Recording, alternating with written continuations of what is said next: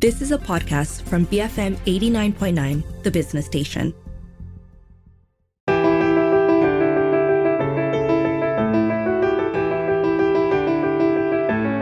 Hello and welcome to Beyond the Ballot Box. I'm Dashran Johan. The inequality between the haves and the have nots has reached unprecedented levels. According to Oxfam, a global organization that fights inequality to end poverty, since 2020, the five richest men in the world have seen their fortunes more than double, while almost 5 billion people have seen their wealth fall. Globally, men own more than 105 trillion US dollars more wealth than women. The world's richest 1% own 43% of all global financial assets. In other words, the wealthy got wealthier, everybody else got a lot poorer. Which is what I'm going to be unpacking on the show today with Assistant Professor Peter Beattie. He's a political economist at the Chinese University of Hong Kong. Peter, welcome back to the show. Thank you, Dashran. Good to be here. According to Oxfam, unsurprisingly, there has been a continuous and dramatic increase in wealth for the top 1% compared to billions of people around the world whose material conditions are worsening. Um, Peter, could you give us an overview of this and how we have allowed this to happen? Year after year, we've seen basically the, the same story that the majority of the world's wealth is concentrated in, in very few hands. It mm-hmm. goes down to uh, the kind of inherent workings of capitalism in various forms, as well as the ruling economic ideology that influences policy and public debate. Since 2020, the five richest men in the world have seen their fortunes more than double, while almost 5 billion people have seen their wealth fall. What has caused this level of inequality? Well, I mean, if you're talking about the most recent dynamics in global inequality, that would be largely a, a COVID story, uh, supply chain disruptions, uh, and the increase in the value of financial holdings, which are very unequally owned. You know, in, in the US, it's something like the last uh, time I, I checked in on the statistics, something like the top 10% of the population owns nearly 80% of all uh, financial wealth uh, mostly stocks, but also bonds, et cetera. So when you have uh, uh, shutdowns and supply chain disruptions, people not going to work, people staying at home, uh, and then at the same time you have uh, just an increase in the value of various stocks, that's just mathematically going to increase uh, the the wealth inequality uh, in any any country where that's occurring. So the the value of, of paper claims to wealth uh, stocks going up means that the the wealth of the very few people who tend to own a disproportionate amount of stocks goes up far more than the wealth of the vast majority that if they own any uh, stocks, it's very little. You know, you mentioned something interesting that if we just look at the most recent um, and so let's do that just for this next question as well, where um, if you look at the most recent aspects, then COVID is a big um, part of the story. And throughout the pandemic, one of the um, recurring narratives of COVID is that it, it cuts across race, it cuts across religion. Everybody is going to be affected by COVID. Um, you know, this is some one of those. You know, it cuts across genders, cuts across identity politics, and all of that. I think one thing perhaps absent from these kinds of rhetorics, which were repeated uh, often, and a, a part of it is definitely true, is that one aspect COVID doesn't cut across is the class lines, where it seems that if we just hone in on COVID, the COVID period and the, uh, the aftermath of it, um, many people lost their jobs. Um, many small businesses shut down. Um, you know, many people got laid off. Uh, many people couldn't pay um, for their mortgages. Uh, people couldn't put food on the on the table for their kids in in many many um, instances. But when we look at right on top, right? Because even if you look at the middle, the middle class was affected too by the COVID pandemic. Many of us who, who are somewhat of a, fit into that middle class, we faced pay cuts, so on and so forth as well. But if you just look right at the top, it seems to be business as usual. More than that, it feels like business was booming on an extra for, for many people right at the top. Yeah, well, look at how different people make money. Maybe just take two exemplars. One, uh, uh, a working class person who loses their job during COVID, has to rely on savings, thereby eating into their savings to get by during COVID, and then later uh, is rehired somewhere, but they have this this gap of months or perhaps even years where they're not making the the income they were making and instead they were drawing down on whatever little savings they had. So keep that exemplar in mind and then think of an entirely different exemplar someone who uh, makes most of their their income just by passively owning uh, a large amount of stocks or other financial wealth uh, that person may also have spent a lot of time indoors, but that didn't really affect their their income very much. If anything, it might have gone up because the value of their uh, stock ownership uh, and other financial claims on wealth uh, went up. So you have that's the really the the basic dynamic, and then accentuating that was the whole phenomenon of sellers inflation, which is sometimes called uh, greedflation. Uh, but really, sellers inflation is a is a better moniker for it because what it really encompasses is uh, large monopolistic firms realizing that they have greater pricing power and abusing that to raise prices above any increase in their costs of production to increase profits. So if you have that going on at the same time as the, the really basic dynamics I just mentioned, that would tend in the direction of concentrating wealth uh, ever further in the hands of you know the, the very small percentage of, of the global population that owns a significant amount of financial wealth again, uh, a counter argument that people might bring up to that is that, you know, when you say you are a working person, you lost your job, person B, um, you know, invested in stocks, their stocks, the stocks rose, um, certain stocks rose during the pandemic, their wealth doubled.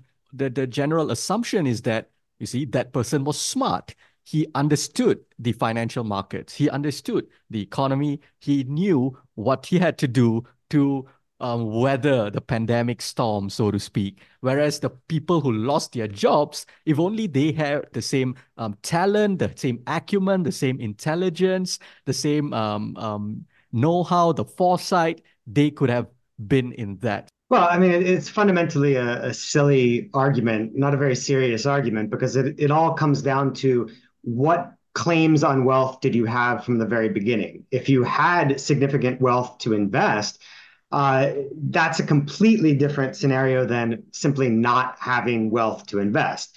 So, you know, try that argument out on, you know, a, a cab driver or any sort of manual worker in any number of the world cities, and you'll get, you know, somebody laughing in your face because they would just say, I just, I simply didn't have the the wealth in order to profit from any sort of growth in the in the stock market.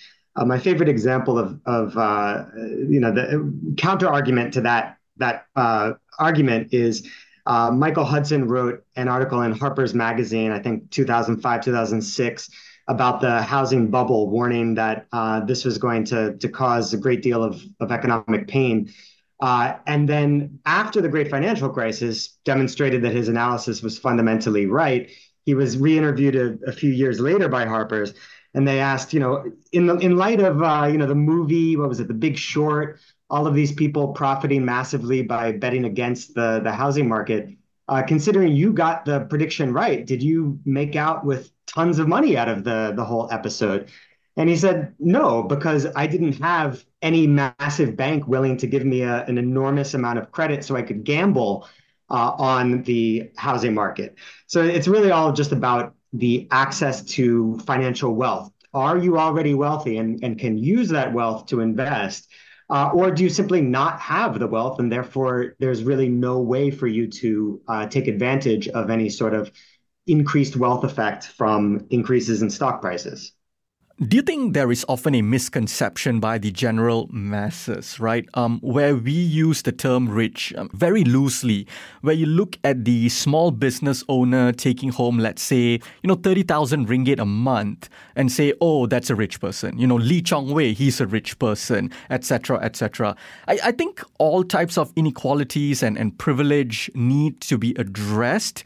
But there is a huge difference, right, Peter, between a billionaire tycoon um, and your medium sized business owner, um, your, your star athlete, etc. I mean, we're talking about immoral levels of wealth concentration here, exploitation, highlighted by Oxfam.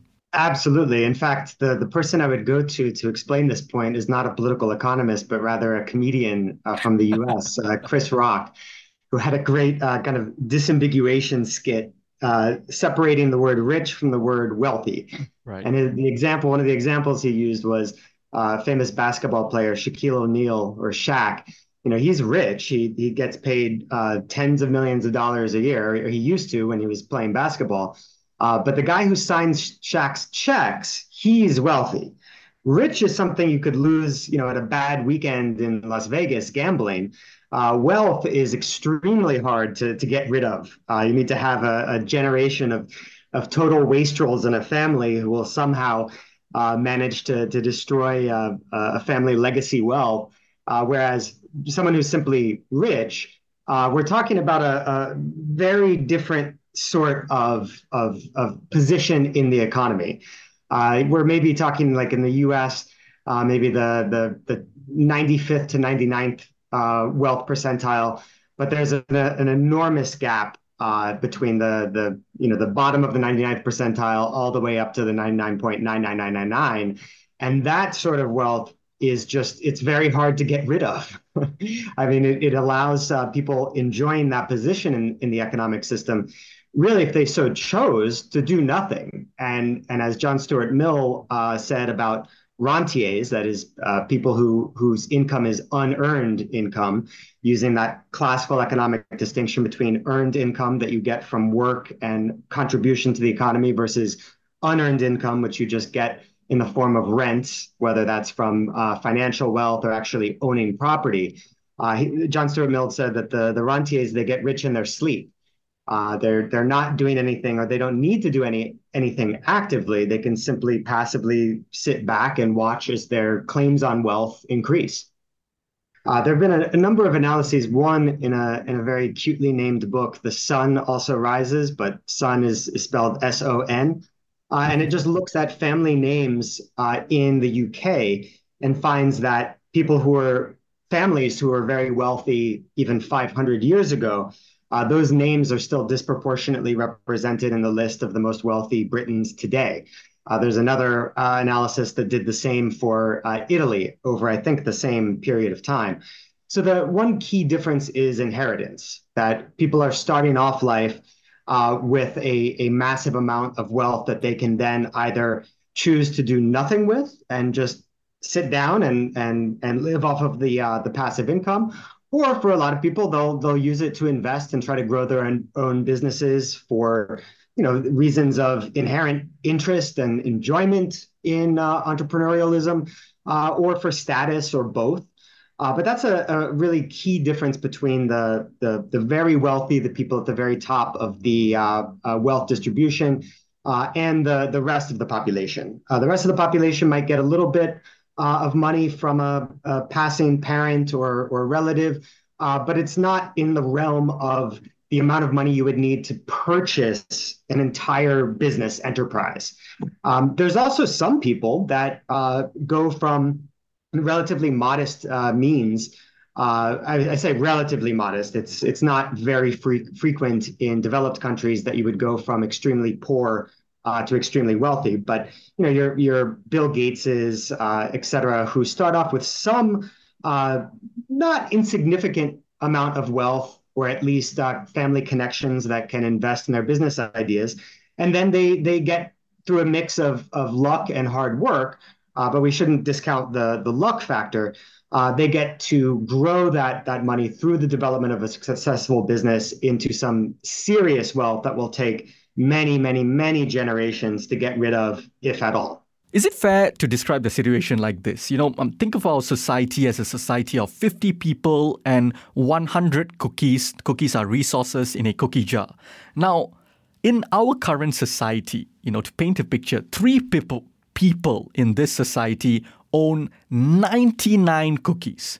The rest of society fights over one cookie. So if you're a medium sized business owner, you get a larger chunk of that one cookie. If you're a cleaner, you get the tiniest scraps of that one cookie. But it's still that one cookie, and 47 people are fighting over that one cookie. Three people in this fictional society have 99 cookies all for themselves. Do you think that's a fair representation of, of the of society or of the world at large? Yeah, I mean, from country to country, it'll be a slightly different number of cookies for that that richest member of society, whether it's 98, 90, uh, 80, what have you. But the, the the broad point is applicable the world over. Uh, and yeah, and it goes to your earlier point about average people not really grasping the extent of wealth inequality and what it means in in in real economic terms uh, to be wealthy and how different that is from even the successful small business owner uh, who might own a, a, few restaurants or you know some some other small medium sized enterprise. Uh, that lack of understanding, I think, is is what makes the the, the cookie analogy very useful uh, to kind of bring it down to something very easily understandable. On the show with me today is Assistant Professor Peter Beattie. He's a political economist at the Chinese University of Hong Kong. We continue our discussion after these messages. Keep it here on Beyond the Ballot Box, BFM 89.9.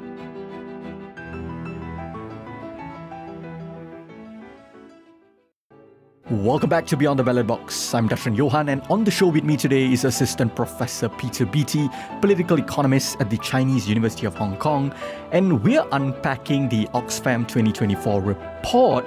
So, Peter, when we look at um, the period from the 80s onwards, we uh, many people call that the period of the neoliberal uh, when it began, the neoliberal era of your Margaret Thatcher's, your Ronald Reagan's, and then the rest of the world as well. Um, and I, I guess just to contextualize this, uh, in a nutshell, the neoliberal era is when you know governments uh, you know started to privatize and outsource everything to private companies. The power of governments started to shrink. The power of private companies, corporations started to grow. How do you assess the role of neoliberal economic policies in exacerbating wealth inequality over the past four decades or so? Yeah, that's a good question. By the, the, the 70s and 80s, the what we have come to learn as neoliberalism uh, was much more similar to the old form of economic liberalism uh, from the, the first half of the, the 20th century than the more freewheeling theorizing of early neoliberals in the in the 30s and 40s. So the the recognition that uh, government is the key structurer of markets was still in pre- still in play. It was still present in the 70s and 80s, but the, the the kind of market that government began to structure was one that was far more dominated by uh, a fewer number of players, basically uh, monopoly industries. And of course, monopoly has a couple of definitions. One is the the very simple definition of there's just one seller in a given market.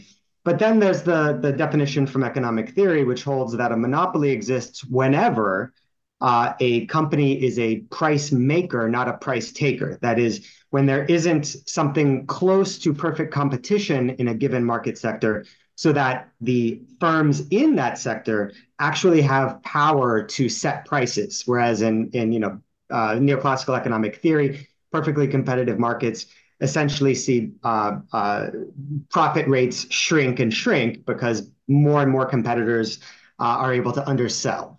So one of the key factors in, in the neoliberal era that have created this level of inequality are economic policies that allow for greater and greater market concentration, hence greater pricing power, hence uh, average people having less income because they have to spend more to buy all of the goods and services that they need their wages are, are getting cut as well. Meanwhile, at the same time, the people who have all of the ownership claims on society uh, are reaping in or, or taking in uh, more and more income and hence building their wealth. So that's kind of the the, the broadest uh, uh, sort of scope or, or broadest picture to to paint about the kind of the, the fundamental nature of the neoliberal era and how it has produced uh, the levels of, of inequality we see today. So seven out of the 10 of the world's biggest corporations have a billionaire CEO or a billionaire as their principal shareholder. I'm wondering how do billionaire ownerships of corporations perpetuate uh, and amplify existing inequalities? I think it's more of a of a symptom rather than a cause. Mm. Uh, I mean, certainly there's there's some causation going in the other direction. If you're a a billionaire who who owns a controlling share in a massive you know publicly traded firm, you're going to have you know your self interest is going to push you in the direction of supporting policies that protects uh, your wealth and protects the current wealth distribution. Uh, but I think most of the the causation goes in the other direction. That is, uh, the the the so-called uh, free market policies to reduce government regulation of of finance, to reduce uh, antitrust activities from government to keep uh, markets competitive. These sorts of things are are what allow for wealth concentration, that allow for seven out of 10 CEOs at the world's top, whatever, 500, 2,000, whatever it is, corporations being billionaires. Uh, I think that's the the, the key uh, cause, and then there there is probably a, a bit of causation going in the other direction, where whereby these billionaire owners uh, uh lobby for and you know make campaign contributions to ensure that uh, these policies continue to allow them uh, to maintain themselves in, in this estate where they are owning a, a, disproportionate share of the economy compared to you know the the, the masses of people in the country uh, that they're in. Um, when we look at many countries around the world, in the 70s, corporations were paying around 40 something percent of corporate tax, including here in Malaysia. And then today it is about 20 something. It feels like a race to the bottom, especially in countries in Southeast Asia. And from it, it seems to me that as the corporate taxes were reducing, um, mm. you're seeing this this kind of um, rise of um, you know racism, um, where right wing popular uh, populist leaders are, are, coming about. You're seeing this this rise of tension among um, ethnic uh, ethnicities, um, gender, um, religious tensions. Uh, we are seeing the rise of right wing um, religious, ethno ethno religious groups and, and things like that. Do you think that's a, a correlation or, or, a causation? I think there's a lot of causation there. Uh, mm-hmm. There is a, a, recent paper that just came out, a meta analysis of tons of other papers trying to trace the relationship between the rise of right wing populism and uh, neoliberal economic policies. Uh, and they found that there was a very significant across many, many, many different studies. The the the core common conclusion is that uh, inequality, economic inequality, deindustrialization, uh, privatization, all of the the components that we understand of we understand as part of neoliberalism uh, played a, a, major role in creating the dissatisfaction that then led people to support right-wing populist parties because they found them to be the only uh, parties that they knew of that were promising some sort of radical break from the status quo, which was more and more unlivable uh, for people. So I, I, definitely think there's a, a, a very big uh, uh, causal role of the greater inequality, the, the, the worse and worse quality of life for average people, and the rise of right wing populism. And this is not this should really not come as as much of a surprise uh, if you if you go back to uh, Karl Polanyi's uh, The Great Transformation, which he wrote in the 40s or 50s, he described basically the same thing occurring in the first half of the 20th century uh, through economic liberalism, those policies that produced a, a similar uh, degree of inequality, uh, worse and worse living conditions for the majority, pushing them or, or making rather uh, fascist parties more attractive because they represented a break from an unlivable status quo. So I think very much the, the same dynamic is in evidence today. So this is another staggering um, statistic. Just over 0.4% of over 1,600 of the world's largest and most influential companies are publicly committed to paying their workers a living wage and support the payment of a living wage in their value chains. I think this is important. What does this what does it tell you about the way in which um, corporations grow their you know become uh, grow their wealth and also mm. individuals who own these corporations. Yeah that's a great example. I mean it goes to the kind of uh, ideological side of, of neoliberalism. The idea that uh, you know in the fantasy economic world that people are taught in college uh, value is apportioned or rather income and, and, and profits are apportioned directly according to the true value that people produce. So if you can get away with, with paying workers less, essentially from this ideological perspective, you've just discovered that people were being overpaid because now they're willing to take a lower wage. So we've just uh, eliminated an inefficiency, uh, they would they would say, from their ideological perspective. Um, and that goes towards the uh, top end of the the spectrum as well. That if you are are you know making a, a, lot of money through your investments, that's actually because you're creating the equivalent amount of true value to society uh, in the form of the additional money you've made, whether it's just you know an increase in the value of your assets or an increase in income, uh, regardless.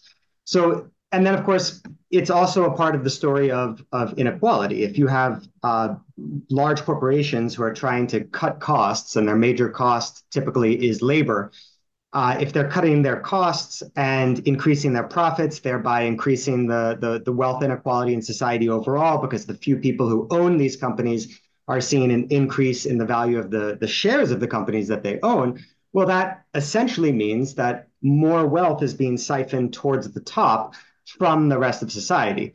And then you can add in all of the other aspects of, of neoliberalism from uh, the reduction in public investment, uh, the, the reduction in creating public goods directly through the government, uh, the over reliance on the private sector to do everything that society needs. And you have the results that we see around us today. Um, I should also just mention that you know we, we talk a lot about neoliberalism, but some of this is just inherent to any form of capitalism. Uh, mm-hmm. some of your listeners might have read uh, Thomas Piketty's uh, Capital in the 21st Century, or maybe just read uh, the shortest summary of a book I've ever seen, which comes down to three symbols, which is R greater than G. And basically, what he shows is that whenever you have returns to investment, that is R, that is greater than the growth rate of the economy overall, that is G, you're essentially mathematically guaranteed to have an increase in, in inequality. Because what that represents is that the uh, a small portion of society who tends to disproportionately own uh, all productive assets is getting wealthier and wealthier faster than the overall economy is growing. So there's no way uh, in which uh, inequality does not grow. And in, in the book, he shows a wealth of historical examples to demonstrate that this is really a, a fundamental uh, principle of, of capitalism. Uh, of course, you could have varieties of, of capitalism. You could imagine a, a capitalist economy in which uh, uh taxation is used to uh, take away some of those returns to investment and then reinvest them in, in forms of public wealth like a healthcare system, uh, transportation infrastructure, et cetera. But that form of capitalism is uh, very much on the wane, uh, at least since the start of the neoliberal era. The richest, according to Oxfam again, the richest 1% globally emit as much carbon pollution as the poorest two thirds of the entire humanity. What is the connection between wealth concentration and carbon emissions? Well, it's basically it's it comes down to how the overall economic system is structured. Uh, we have a, an economic global uh, political economic system that is reliant on fossil fuel energy for just about everything. I think it's almost a little bit of a, of a red herring to look at just the, the consumption related emissions of the wealthy. Um, certainly that that uh, is the case that people with a great deal of wealth in their just personal consumption uh, account for a far greater percentage of, of total emissions than the world's majority. But it, it's really a, a, product of the overall system, the way the, the global political economic system is structured overall. So, in order to uh, uh, sharply reduce emissions, you basically need a complete rewrite of the global political economy. You need to shift from uh, fossil fuels for energy, the, the kind of core component in any economy. I mean, if you look at the, the correlation between uh, energy use and GDP growth, it's it's nearly one to one. That's uh, such an important part of uh, productivity and prosperity. Uh, so it's really a matter of restructuring the, the overall system, and that would require, it seems, considering the failure of uh, market-based solutions thus far, it seems like it would require an unprecedented degree of intergovernmental cooperation on restructuring the, the global economy. That means uh, massive public investments in building renewable energy capacity, which we've only seen in China thus far at anywhere near the, the extent and the scale uh, required.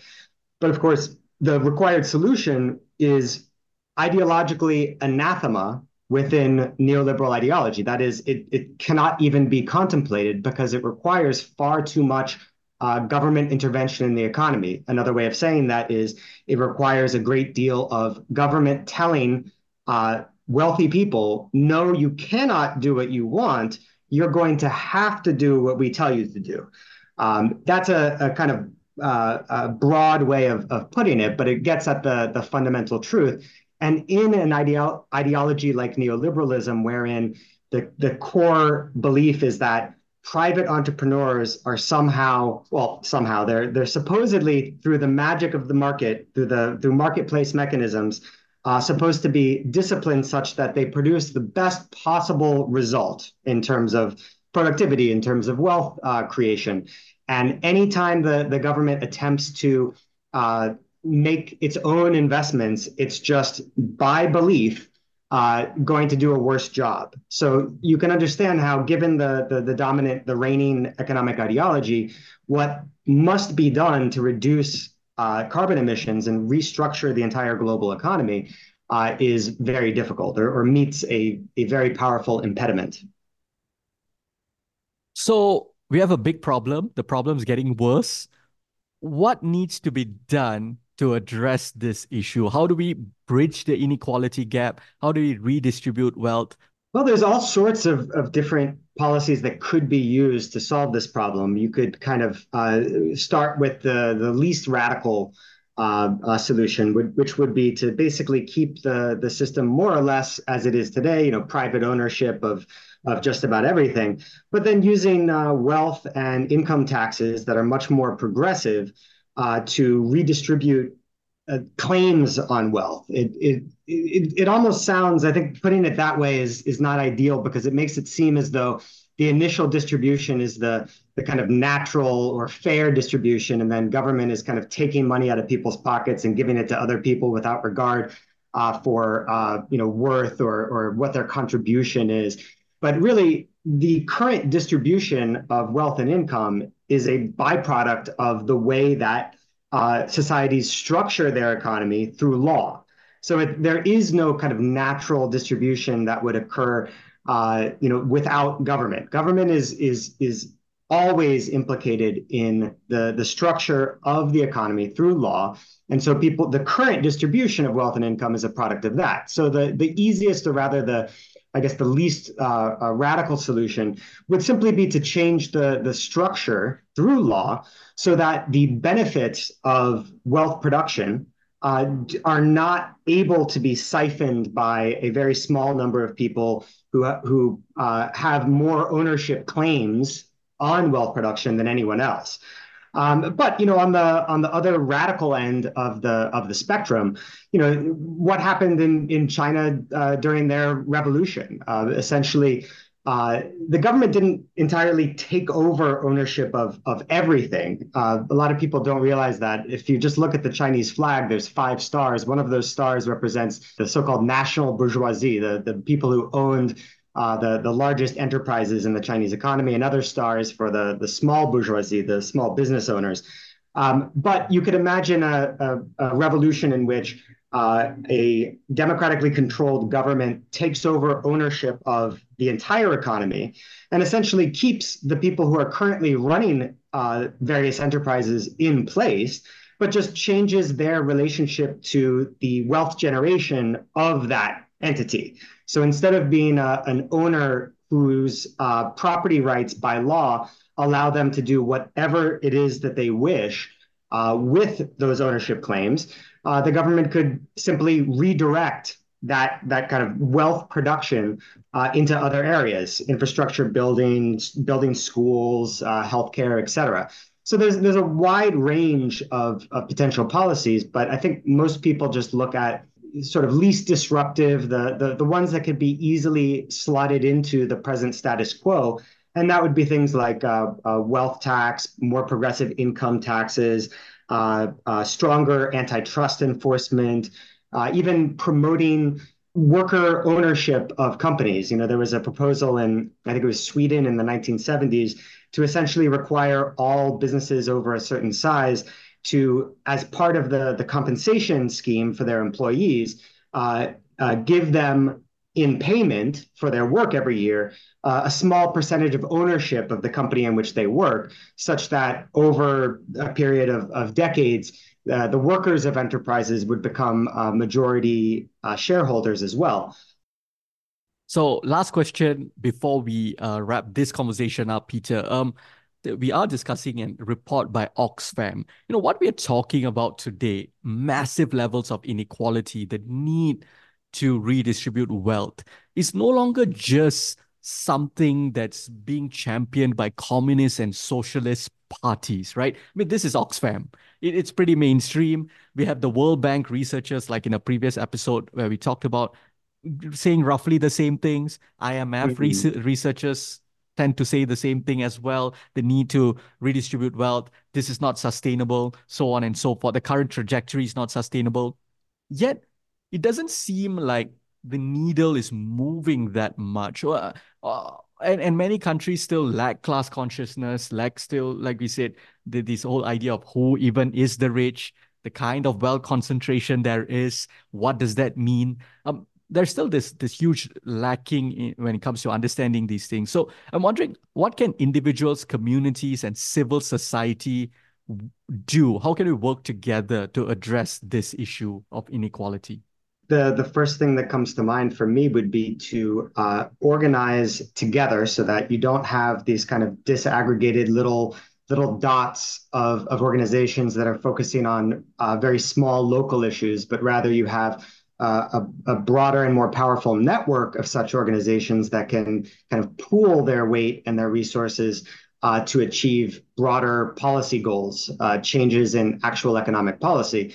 And some of the, the first uh, policies that they could advocate, if they are united and hence have a, a greater weight to throw around in the political sphere, uh, would be for uh, higher, for first a, a wealth tax and then more progressive uh, income taxation, but also a kind of repudiation of neoliberalism in, a, in another direction, and that is advocating for greater public investment. That is, instead of relying on uh, individual private investors to somehow do the right thing for society overall as a result of just, just their pure self-interest, I think we've we've seen that in the world. It's been tested and it's failed. Uh, so instead, advocating for uh, much more massive public investment from the government uh, into whatever public goods people need healthcare, renewable energy, etc. Peter, on that note, thank you so much for joining me today. Thank you very much, Darshan. It was my pleasure. That was Assistant Professor Peter Beattie, political economist at the Chinese University of Hong Kong.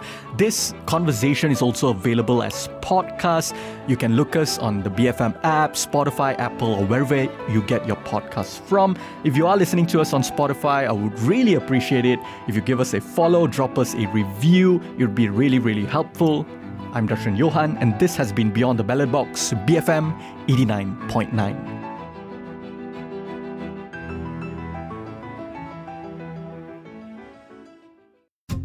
You have been listening to a podcast from BFM 89.9, the business station. For more stories of the same kind, download the BFM app.